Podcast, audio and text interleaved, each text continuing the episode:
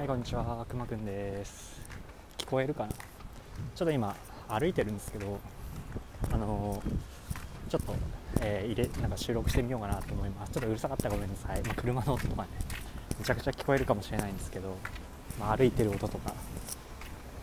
でとりあえずあのちょっと妄想のえー、進め面白かったのでちょっと,、えー、とその続きをやろうかなと思います。あの普段妄想とかってしてるんだろうか？みんな。どうすか？全然わかんないけど。僕めちゃくちゃやってるんですよ、うん、でやっぱりなんか妄想って例えば昨日あの昨日だったかな？配信した時にあのまあ、聞いた人はわかると思うんですけどあの空になんかお尻みたいなのが浮かんでる妄想みたいな。ああいうのやっぱ一回するとずっと頭に残っててやっぱ覚えちゃうんですよね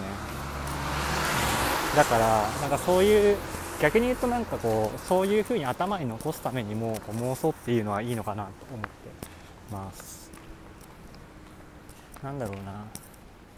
妄想って面白いよね。すげえ今日内容薄いな。いやでもねそうそうなんですよ。それこそさ妄想ってすごくてとりあえずあの例えば宇宙の果てって妄想したことありますか？これって想像できないじゃないですか。これなんでだろうって思ってあのそれって、まあ、単純な問題でまずこう外側が宇宙の外側っていうものが発見されてないからその壁が作れないっていうのがありますよね。人がこうにやっぱこう外側っていうためにはこう内側と外側をこう阻む壁みたいなのが必要なのでまあそれでまあ、果てっていうのは分からないっていうのがあるかなと思います、まあ、単純にねこうビッグバン理論みたいななんかどんどん拡大していってるみたいなそういう理論もありますけど。まあねそれはねもうね理論上の話でなんかじ人間が実感として感じられるレベルじゃないんで、まあ、僕はあんまりなんかこう興味がないというか面白くないなとは思いますけど。あとなんかもう一個僕があの妄想して宇宙の果てって何でわからないんだろうって思った時に思ったものがあってそれはあの目ですね。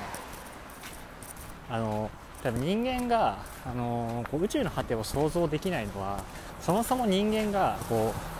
うもうの機能ですね。目の機能が宇宙の果てを見るために作られてないじゃないですか。要はこう目の前のこうものを見たりとかあの例えばアフリカのねちょっと原始的な生活を送ってる人とかはあの生活の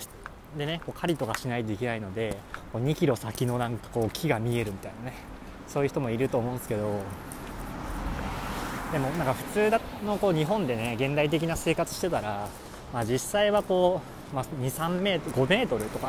まあ、そんなもんかな。そんなぐらい見えては十分なんでまあ、結果的に禁止になっていくんですけどみたいになんかこう基本的に、まあ、せいぜい要は2キロとか3キロですよ。人間の目なんて、えー、ここからアメリカをこう見渡せるようにならないじゃないですか。日本日本からこうね裸眼でアメリカが見えるみたいな。絶対ないじゃないですか。それってやっぱり必要ないからだと思うんですよ、えー、こう生物として生き残るためにその能力が必要ないし自分こう地球で生まれてるからこう地球で過ごすために作られてるんだって、うん、でそこからね人間がこうなんかこう生きるために生きるのをやめて自分でこう生きる理由を作って生きていくっていう風に変わっていったじゃないですか。でもそれ生物的進化の中でそういう風なこう考えってないので、まあ、そういう意味でもこう目っていうのはそもそも宇宙の果てなんて想像できないんですよ。ん。遠すぎてっていうかそういうものがこうそもそも見れるようになってないんじゃないかなそもそも人間の目の世界が全てじゃなくて、まあ、これ当たり前じゃないですか。トンボの目とか明らかに人間と違うものを見てるし、うん、極端に言うとこう視覚っていうのをこう視覚っていう言葉でくくってますけど例えばねこう目が見ないこう生き物とかいるじゃないですか。例えば音だけで判別したりとか。ああいう人ああいう生き物でもこうある意味こう見ている見ていないかで言うとこう例えば視覚視覚ではないと言えますけどでもそういうなんか例えば皮膚感覚とか音とかで世界が認識していてそれは僕たちがこう見ている世界目で見ている世界と変わらないと思うんですよ。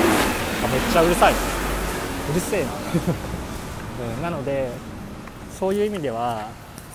こうなんかいろんなこう地球というかねこの地球だけでもこういろんな見方があってそれぞれに違う全然違う世界観じゃないですか。だから例えば宇宙の果てっていうのがあるんだとしたら多分一つじゃないかなと思うんですよね。例えばトンボにとっての世界の果てとかうるせえな。あると思うし、うん、他の生き物にとってもこうそれぞれのね世界の果てっていう概念がまあ、そこまで考えないですけどね。でトンボがねトンボがねもう宇宙の果てどうなってんだろうみたいな考えたらねなかなかこう哲学的な飛び飛んでんなみたいな哲学的に飛んでんなみたいな。草のこう葉っぱの先端に止まりながらそんなこと考えたらめっちゃ面白いなって思いますけど実際多分そんなことあんまないと思うんで、うん、面白いなとは思いますけど。そう。みたいななんか例えばこう宇宙の果てを想像するとか。うん、いうのでもこういろんなことをこう考えるわけですよ。うん、例えば今僕が言ったので言うと例えば人間視点じゃなくて他の生物の視点から見るっていうこうアイデアとか考え